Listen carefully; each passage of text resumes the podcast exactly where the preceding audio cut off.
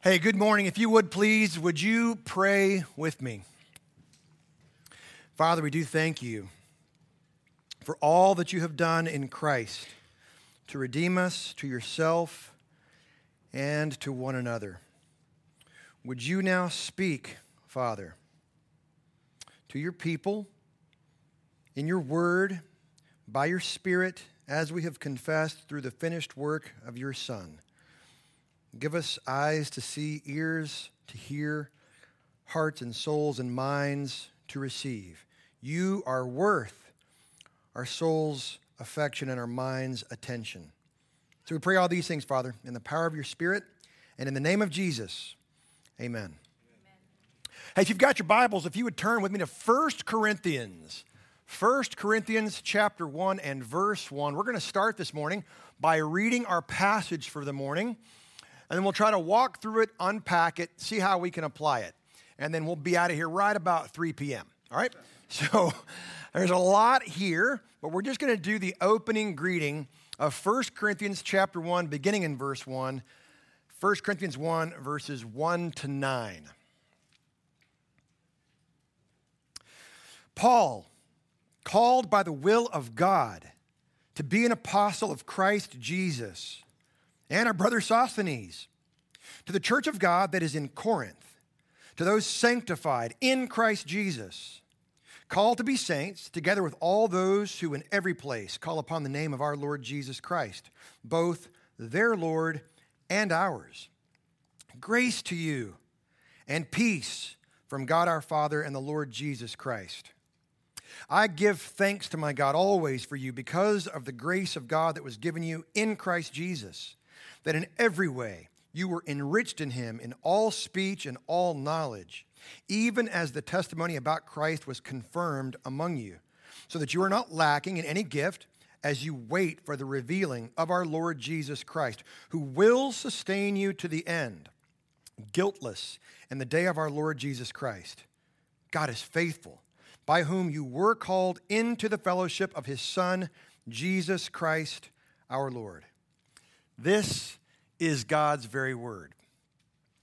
We've started a new sermon series this uh, fall semester that, Lord willing, will take us all the way through into the spring semester of next year.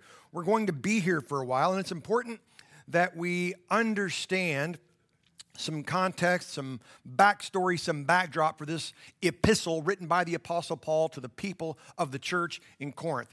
We need to understand kind of the, the situation, the circumstances, the dynamics. I want you to imagine an urban church situated perhaps in the center of a city, maybe, maybe in a really crazy, eclectic area, something maybe San Francisco, New York City, Miami, Los Angeles, all those kinds of things. What challenges would a church like that face in a context like that?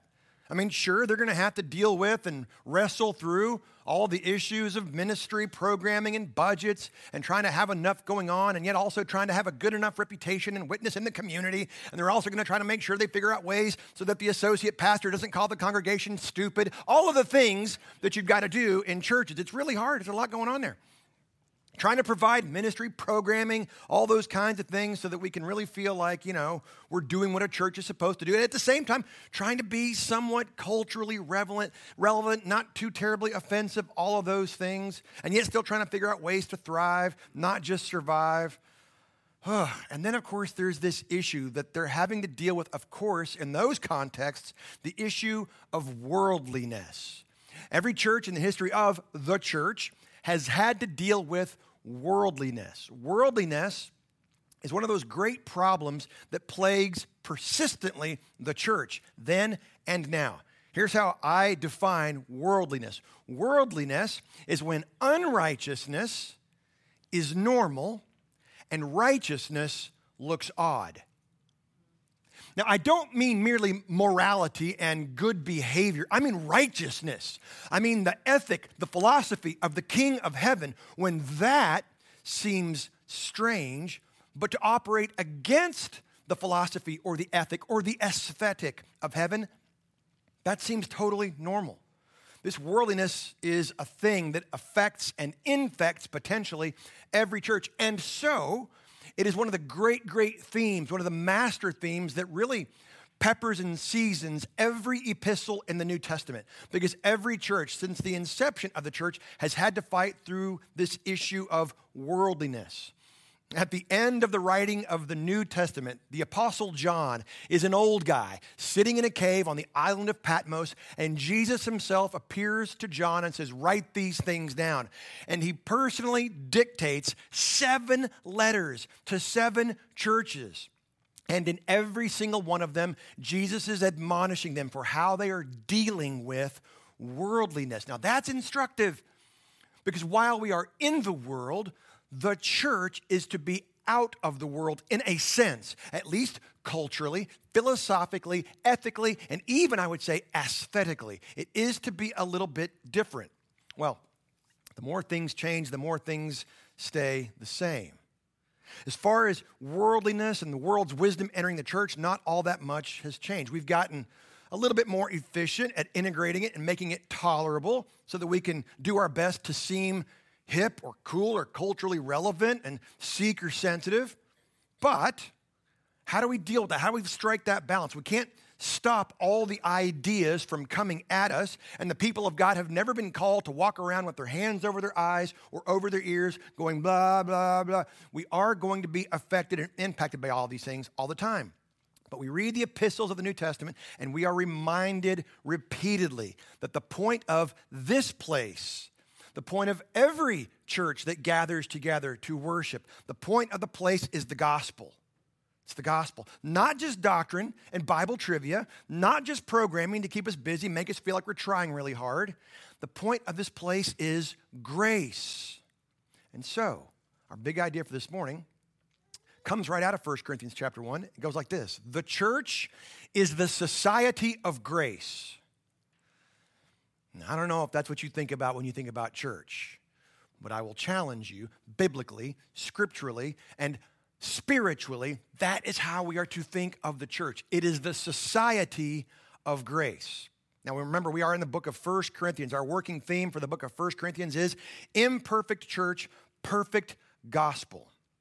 Just a very quick reminder. Remember, we learn about the planting of the church in Corinth from Acts chapter 18.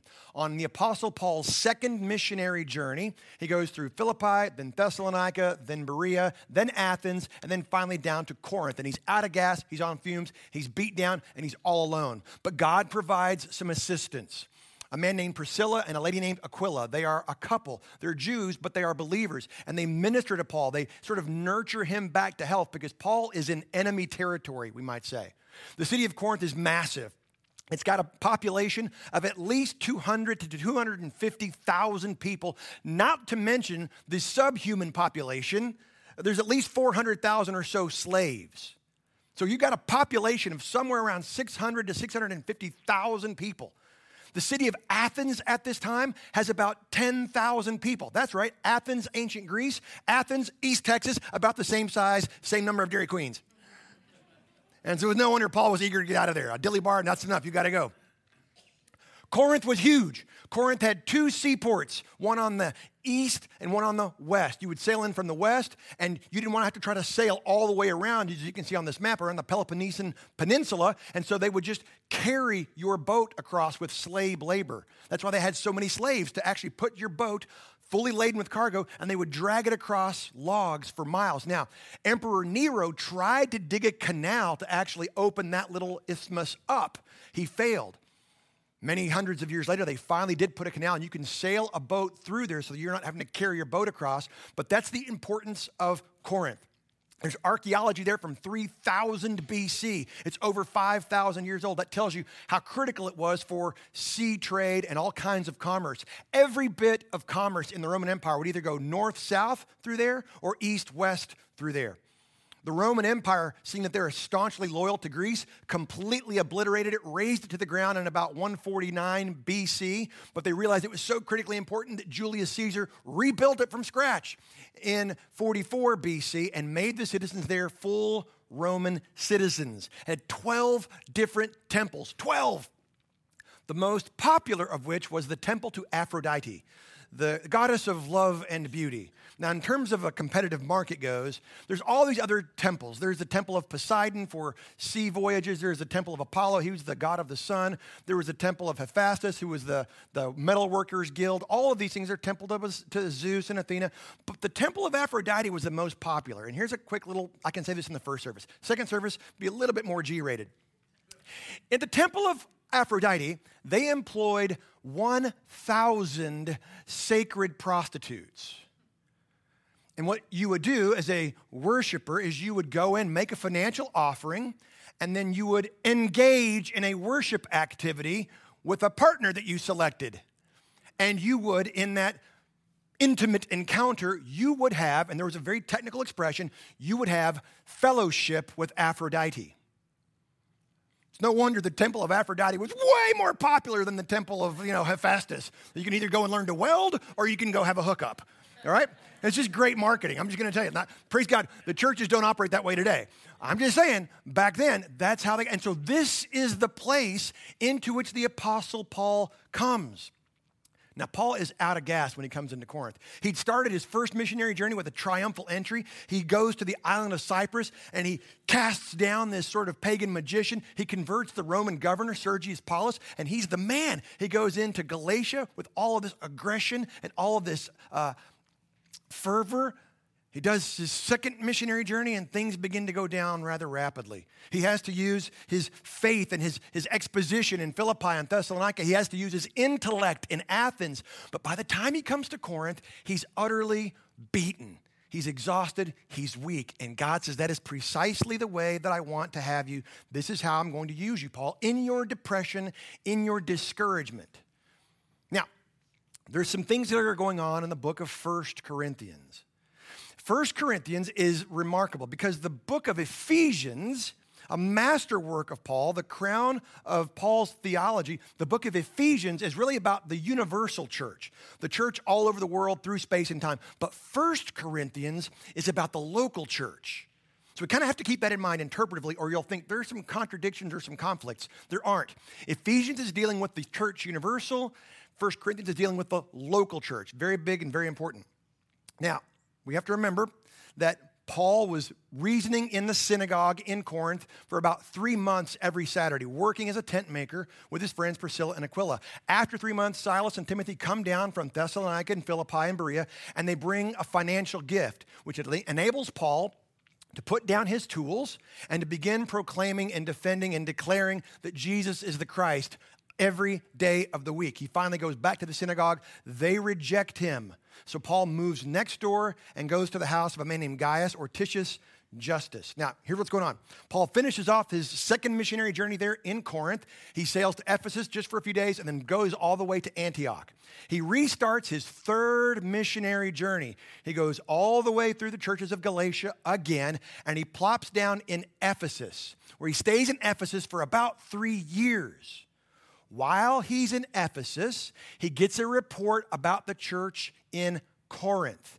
And he goes, that's a quote. Goes, Things are very, very bad in Corinth. Somebody gives him a report or a letter, we don't know, and tells him that things are really messed up in Corinth. And so Paul writes them a letter. We don't have that letter it was either not inspired or it didn't survive or whatever. We don't have that letter. What we do know is that letter was not well received. They write back with a letter of their own, and they essentially say, it's in Greek, but in Greek it says, nah, and they do not repent. And so Paul sits down and he writes them another letter. It's actually his second letter. That's the only one that we have. We have second letter, which actually is First Corinthians. Now stick with me. It's the second letter, but we have it. We call it First Corinthians. He sends that letter. They respond again, also not repenting. In fact, they have more questions and they begin to question his authority and his apostleship. So he writes them a third letter. He calls it the painful or the sorrowful or the grievous letter. He says, I hated to write it. I wrote it with many tears. And we don't have that one either. we don't have that one either. It's just, it's either lost time, wasn't inspired, we don't know. But apparently, one of my old professors used to say, we don't have that letter because Paul cussed them so severely. I don't know. So this time they finally do repent. Titus comes and brings a report to Paul and says, Hey, this time they got it. And so Paul writes them yet a fourth letter. That one we have. That's what we call Second Corinthians. So First Corinthians is really Second Corinthians. We don't have the first and third. What we have is Fourth Corinthians, which is actually Second Corinthians, but it's really the fourth letter. Are you with me? So I want you to have all this. It's really fascinating that Paul writes to them at least four times. Now, we don't have any other church to which he writes that often and that much material. Just so you know, your New Testament, the arrangement of the books is not inspired. The arrangement of the books is just centuries and centuries ago. Somebody said, hey, let's put them in order of longest to shortest, all of Paul's books, and let's put the rest of them in order from longest to shortest that are not Paul's books. So 13 of Paul's epistles, starts with Romans. The next one is First Corinthians. So that tells you a lot. There's a lot of material here, 16 chapters. So there's a lot of stuff we need to learn First Corinthians we can understand how we are to combat worldliness. And remember, our big idea the church is the society of grace. Now, if you take all of Paul's letters and you pin them to the wall and you look at all of his openings and greetings, what's the, called the salutation, if you were to look at all 13 of them side by side and have a really interesting pattern emerges, you kind of have to sometimes zoom way back to see the forest before you start to really investigate the trees. And if you look at all of his 13 openings, what you begin to see is every single letter tells you what he's going to say in the letter. And you can decide and you can discern and you can, you can sort of detect there are differences in each opening. And each letter is going to say, hey, this is what I'm going to address. This is what I'm going to deal with. And so those nine verses that we've already read are essentially giving you the table of contents for the rest of the book, even though it's very subtle that first opening, that greeting, nine verses, there are no imperatives. No instructions, no to dos. Some of you come from different denominational backgrounds and you're like, uh huh, cute, whatever. Tell me what to do. No! Not till about chapter seven.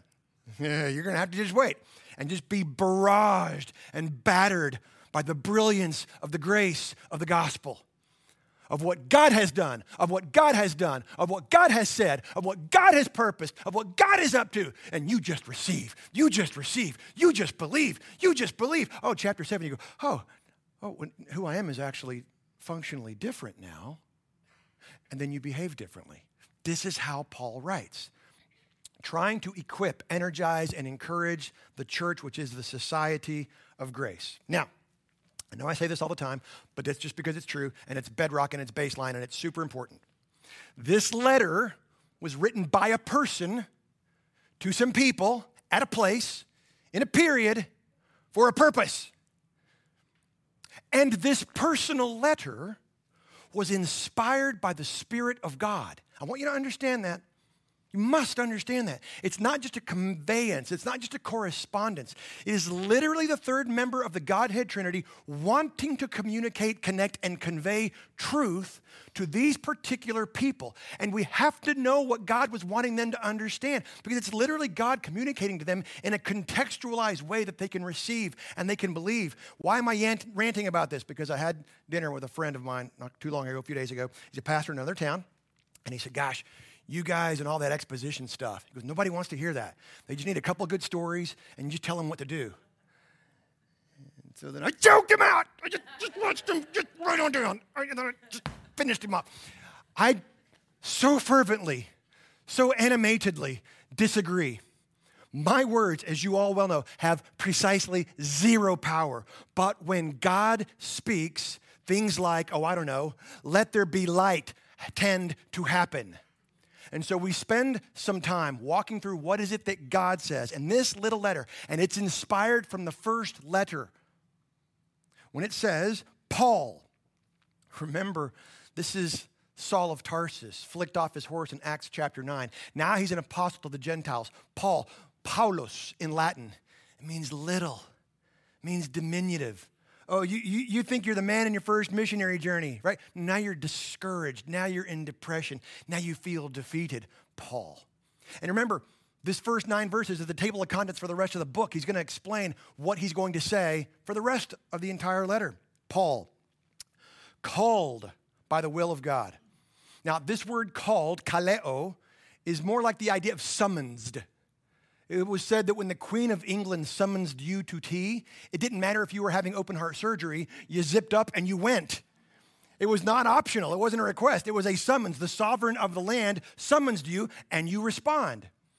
you're going to see this word called again and again and again. That's important. That helps us to understand, like, uh, like a Rosetta Stone for the rest of the book. Paul called. I was summoned. This was God's idea. Why is he saying this? Because they were beginning to question that. They didn't believe that maybe he was who he said he was, or maybe there was something else, or maybe there was someone more. No, no. I was called, I was summoned by the will of God, sovereign God. Remember, he's talking to people who were in a Greek context, who were uh, the products of their Greek mythologies. But only 300 years earlier, a man named Socrates, or as some call him, Socrates, Socrates had died. Why? They forced him to drink hemlock. How come? Because he said there's only one God. And that would not abide because it messed up their entire economic system. Socrates said, not that he was a Christian, he was not, but Socrates said, by definition, if there is such a thing as a God, there can only be one by definition. He was onto something. And so Paul is hearkening back to, hey, there is a God, but there is one. And I'm an apostle called by the will of God to be an apostle, a sent one. This was not my idea. This was not just a fallback plan in case that whole Pharisee gig didn't work out. I was going hard in the wrong direction, murdering Christians, and then Jesus went eh, and turned me. Just in case you think this is my idea or my imagination or my machinations, Paul says, no, no, Corinthians, pay attention. I am called by the will of God to be an apostle, a sent one. And he uses the official term. We're all, in a sense, apostles. Paul held the office. It means you have to have gotten direct revelation from the risen Lord Jesus Christ. We get that here in Corinthians and later in Galatians. That's the office of apostle. You have to have direct revelation from the risen Lord Jesus Christ. And our brother Sosthenes. Now, this is absolutely awesome. Those of you who were here last week or haven't slept since then, you might remember we walked through Acts 18 last Sunday, just sort of as an on ramp to get this series started. In Acts 18, we have a man named Crispus. Crispus is the president of the synagogue. That means he has the keys to the closet of the Torah. That means he's pretty influential, pretty affluent. And Paul gives them the gospel, tells them that the Christ is Jesus. They won't listen, they reject him. He says, Fine, I'm leaving. And he goes next door to the house of a man named Gaius or Titius Justus. Well, that apparently was a big deal. And so Crispus, the synagogue leader, he gets converted, him and his whole household, to Christianity. And so they name a new synagogue ruler, a guy named Sosthenes. Sosthenes, first day on the job, puts his stapler right there in the corner of his desk, and then he grabs Paul and drags him to the Roman government to place him before the Bema throne judgment seat there in Corinth to try to get Paul kicked off of the land, to have him banished from the whole property. But Gallio, the proconsul, doesn't side with the Jews. He says, I'm not ruling on this. And so all of the crowd gathered around, they grab Sosthenes and they beat him. this is a bad first day on the job. He's like, I liked it better when I was vice president of the synagogue. This whole president thing's not so good. So they beat Sosthenes. One of my old heroes in the faith, Charles Ryrie, puts in his study Bible notes. Perhaps he needed a good beating to come to faith. That was me. I know you, some of us just need a real good beating before we finally come to faith. I don't know. Sosthenes apparently is converted. Paul finishes that second missionary journey, goes back to Antioch, a couple years go by. Paul is sitting in Ephesus. Apparently, Sosthenes goes to Ephesus, where First Corinthians, which is actually his second letter, where that's written in Ephesus around 55 AD. Sosthenes goes to Paul in Ephesus. All of his training as an administrator, as a synagogue ruler, comes in real handy when the Apostle Paul is dictating. So, Paul puts Sosthenes in the position of the scribe, the one who is actually recording this for him. Paul starts the letter because he wants them to know this is what God does. He takes enemies and turns them into children. I was murdering Christians. My name was Saul of Tarsus. I'm guilty, blood on my hands. Sosthenes was trying to kill me. Guess what? We're both now serving Jesus, and he's my brother. Now, can that happen? Somebody who's an enemy of the cross of Christ gets radically converted, and previous enemies become siblings. Yes! By God, yes. And that's the church, because the church is the society of grace. And the moment we forget that that is what God's plan and his heartbeat is, then we merely become some secular club that occasionally does some nice things in the community. And that's not an eternal body. That's not an everlasting group. The church is the society of grace. I'm in verse one. Okay, here we go. and our brother Sosthenes. We were both called, not our plan. God's doing a thing. Even though we might not recognize it, realize it, appreciate it, God's doing a thing. Verse 2 To the church of God. Whose church is it? Well, it's God's church. Now, I've heard people super sweetly try to say, well, it's not my church, it's God's church. It's okay. In the English language, the word my can have different connotations. You can say it's my church because it's my church. It's where I attend, it's where I'm a member, it's my church. You don't own it, but it's your affiliation, your association, and it's your obligation. It's okay. But it is owned by, it is God's church, to the church of God that is in Corinth. Please notice, their everlasting and eternal reality supersedes their geographic address. and every single time to the church at Philippi, to the saints at Philippi, to the saints at Ephesus, your everlasting address supersedes your geographic temporal address. And we would be well advised to remember that. We say it all the time.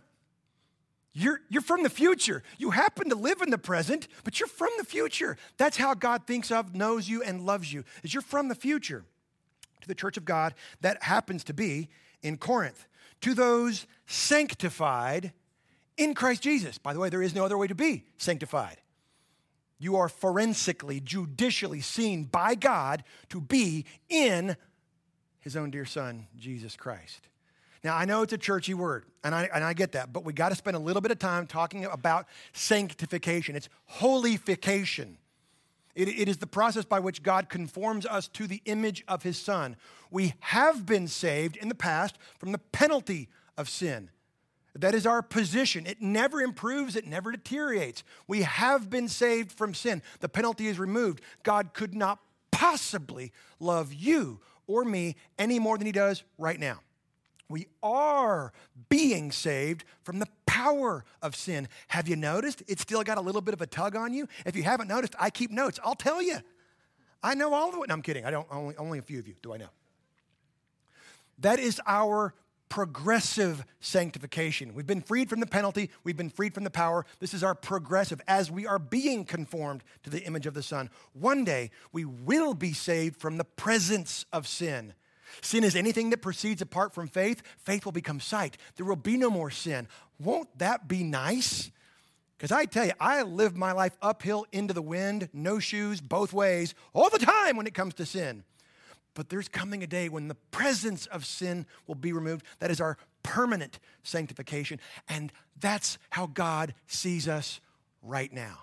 And this is what he says, verse 2 To the church of God that is in Corinth, to those sanctified in Christ Jesus, called, summoned, just like Paul was. You've been summoned here. This wasn't your idea. Jesus has done this. Called together to be saints with all those who in every place call upon the name of the Lord Jesus Christ. It's about the local church, but by the way, that's happening everywhere. The great, great, great common denominator in everybody who gathers to declare the excellencies of God is the Lord Jesus Christ. And it's a plural thing, it's an us thing. Your conversion, your salvation was never to be an individual issue. Oh, sure, it is an individual activity. God saves you, but always to somebody else. Ever since the fall of mankind in Genesis 3, there has been separation, there's been delineation, there has been distance and divide between just about every conceivable relationship. But the gospel is the good news of what God has done in Christ to redeem us to himself and to one another. Now, that's a marvelous truth that we have to all be reminded of because the church is the society of grace. We are connected to every other believer in space who is on the world today, a population of 8 billion people. We're told conservatively in the nation of India, there may be as many as 650 million Christians. In the nation of China, there may be as many as 500 million Christians. In America, we have 365 million humans. There are vastly more Christians in India and in China than there are Americans in America. What am I saying? Heaven's going to be very brunette we, have an opportunity to rethink our thinking and to be bound and connected and united to saints through space and time. This is why we do confession and assurance and communion and doxology every time, because it's who we are forever and ever and ever. And I know it's a bit tedious every morning when we come together on a Sunday to have communion and to say the thing.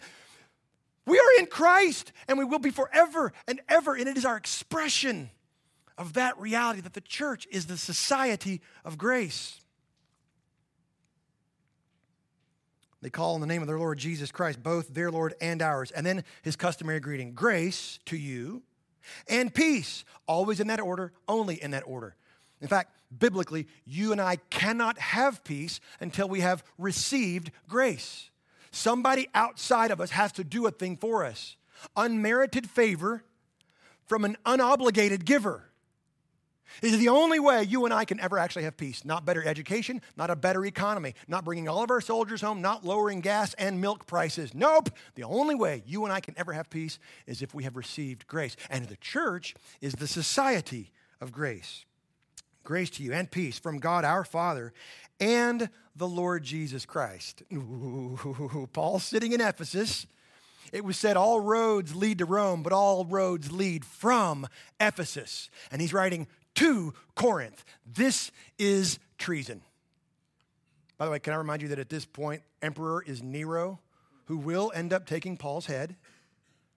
Nero's official title was Nero, Son of God, Savior of the world. And Paul writes officially in print no, no, no. God is our Father and the Lord Jesus Christ. Game on, baby. My loyalty is with the everlasting King of Kings, who was a death proof king, incidentally. Nero, you're kind of creepy. Verse 4 I give thanks to my God always for you. Wow, you read this opening and think this church must be awesome. They're killing it. They're crushing it. They're, giving as high their participation. They got a waiting list for people wanting to serve in children's ministry. Wow. Well, we'll see more of that. I give thanks to my God always for you because of the grace of God that was given you in Christ Jesus. Now, this is amazing. when Paul thinks of this church, and he knows all that's going on there, by the way, this is already his second letter after a second report of all the jacked upness that's going on there. We'll talk about those things in the days and weeks to come. But when he thinks about them, his attitude is gratitude. Now, let me just let me just convict you a touch. When you think about church on the whole, or your church in particular, is your attitude gratitude? Candidly, probably not. When you think about church or your church, candidly, probably, transparently, probably what you think of is all the things that you wish were better or different or like the church in which you grew up. But Paul says, when I think of you, my attitude is gratitude because of the grace that is yours in Christ Jesus. Now, it misses some punch in English. This is a legal expression.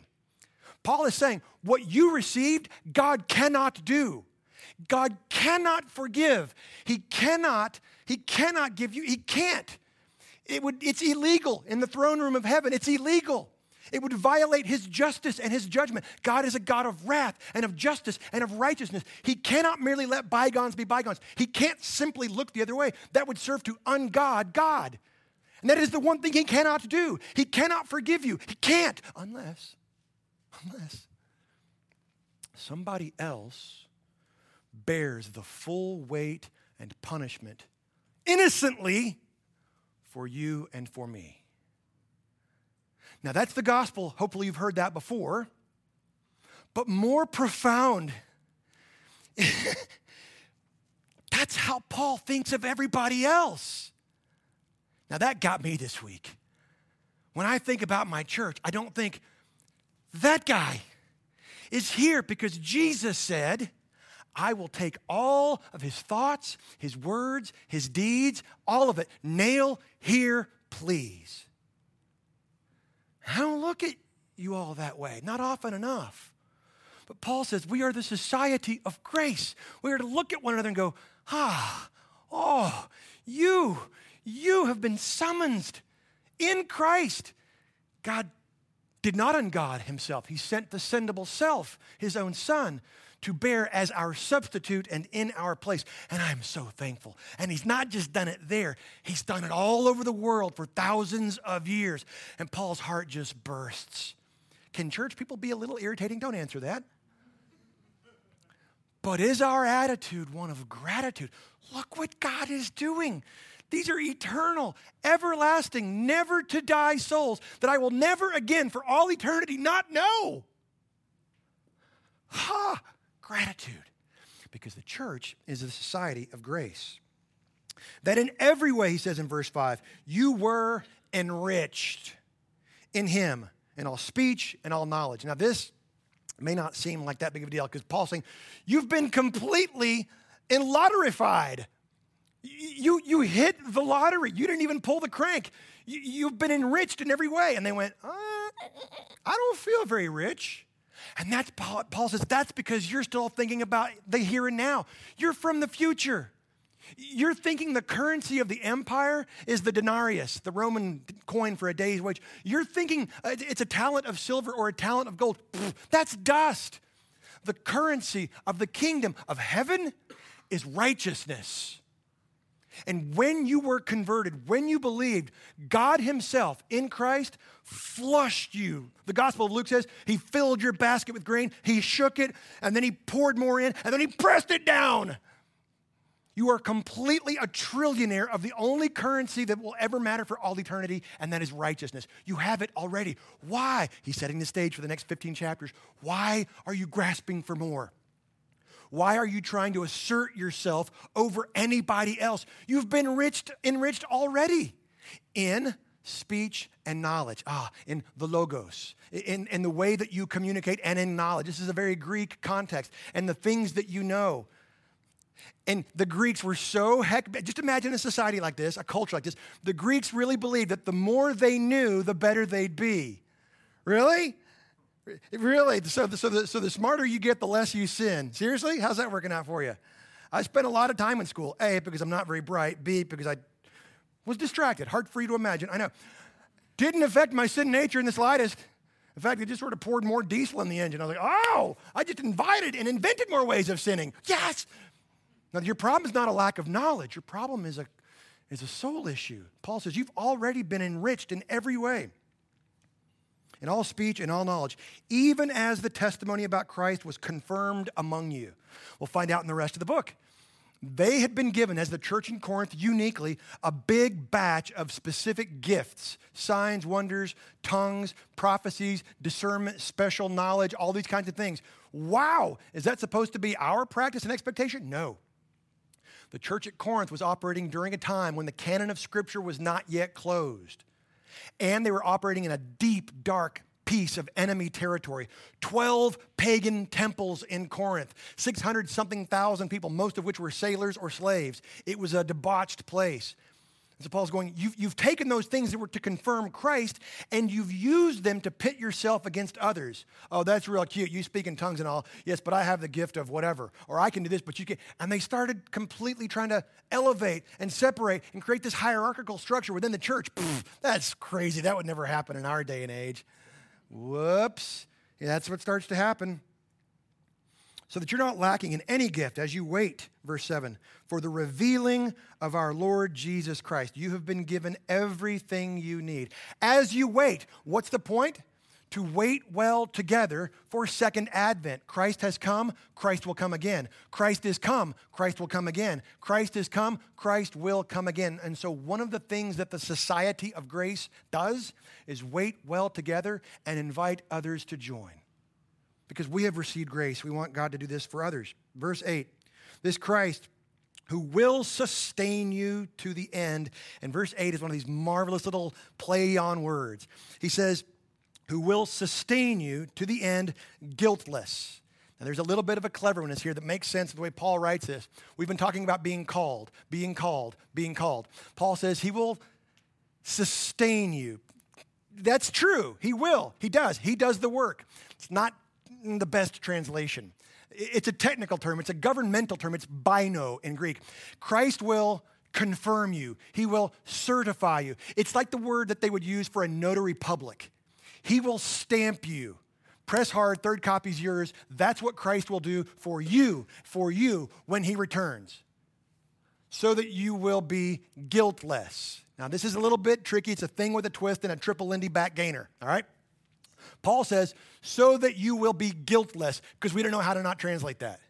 The word is not called. You've been called, I was called, Sosthenes was called, and Christ will stamp you, certify you, confirm you, so that you will not be not called. It's a little bit of a play. See, you are guilty.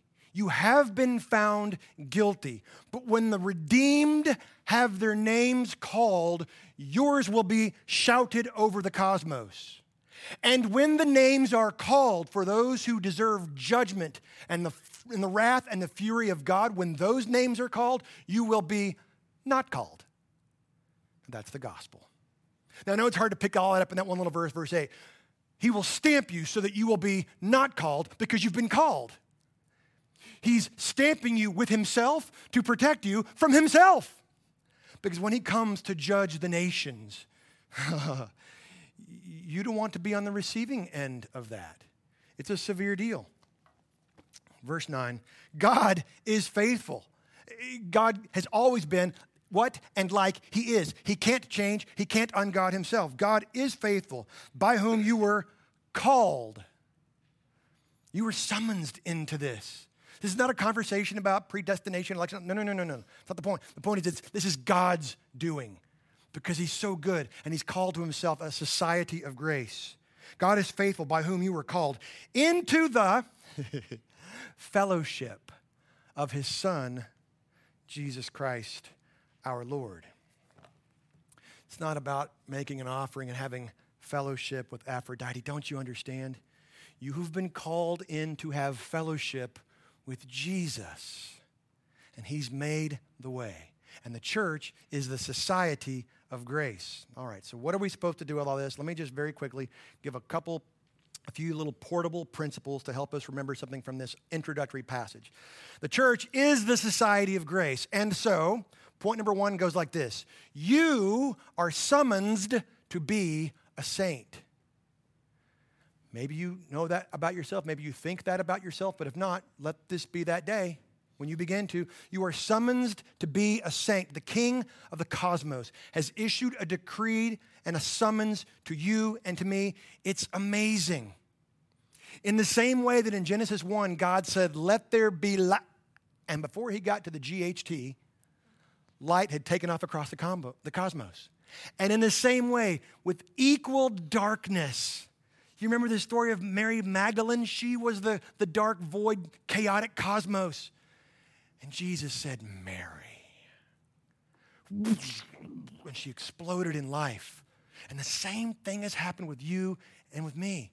We say this all the time at this campus to our elders and to our deacons. I don't know how you think you got to be an elder or a deacon, but the scripture makes it clear that his spirit moved in and around you.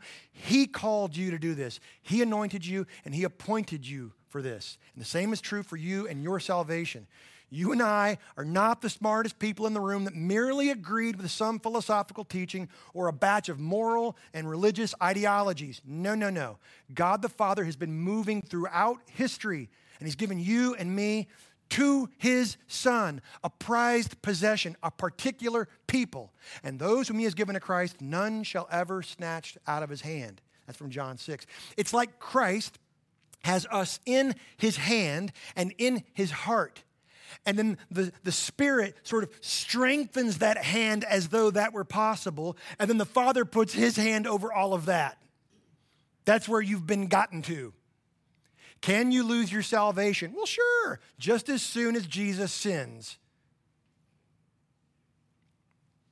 Short of that, you are everlasting, you are eternal, you are a member of the society of grace.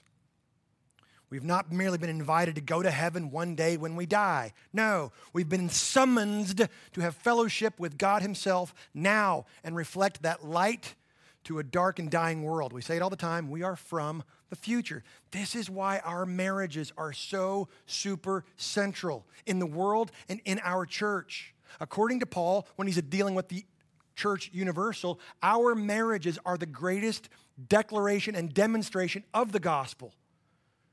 That's what he says. That's, that's the whole purpose of marriage in this life is to demonstrate how God binds himself to us through the Son.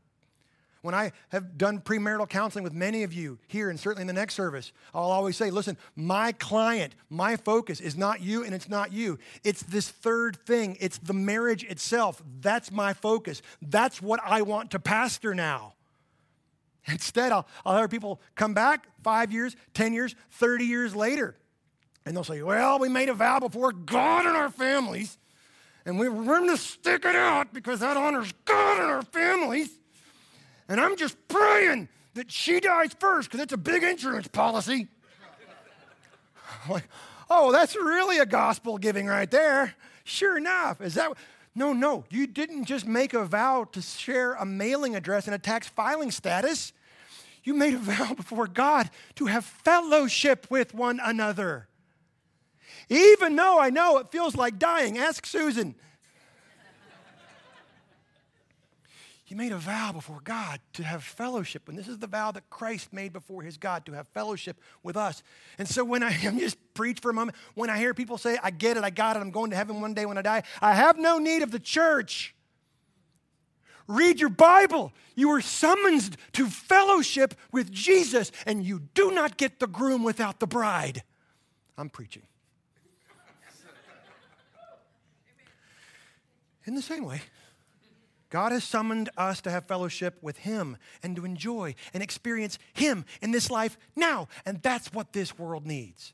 Number two, the church is God's idea. It wasn't just a bunch of people back in 1982. It wasn't just a bunch of dudes in Jerusalem in AD 2. No, the church is God's idea. And all of his ideas are the best one, I suppose, but the church is really, really good. I kind of think it might be his best, other than the gospel itself.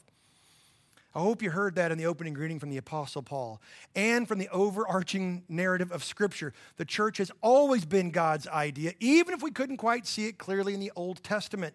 That promise to Abraham in Genesis 15 to be a blessing to all nations. And we can't, we can look back now and see that God was going to do that all along, ultimately through the church. God always wanted a society of grace that would be in Christ and that would be a royal priesthood that would mediate between God and man all over the world. The church and the church age is the last age on God's schedule of redemption. That's it. This is what he's doing. It's the last one. He has been moving through history to this point, and our privilege is to wait well for our King and Christ to return, literally, so that we be with him and one another forever. Yeah, there's a lot of other, other illustrations like this for the church. What is the church? Well, it's like a hospital or it's a battleship. But the biblical truth is that the church is a society of grace through which God loves the people that are a part of it. And so we get to think and feel and act like that's true because it is with gratitude. Third, the local church is the hope of the world. I'm not saying you shouldn't be involved in governmental or civic or community programs. Go for it, knock yourselves out, please go but it is the local church that is the hope of the world. I, will often hear people ask, either in cynicism or in desperation, why won't God do something? He has. Oh, oh, oh, he has. He has sent his son, and he has sent his spirit to be his literal presence in the world, a preview of coming attractions when Christ will one day literally and legally and logistically rule the world from Jerusalem. Until that time, we redeemed time travelers, because we're from the future, we expand, extend, and express his kingdom ethic by example, not on social media or epic political burns on the TikToks, Tom. No, no. We extend and express it to a world that is dark and desperate and dying for life and love and light. The church is the society of grace.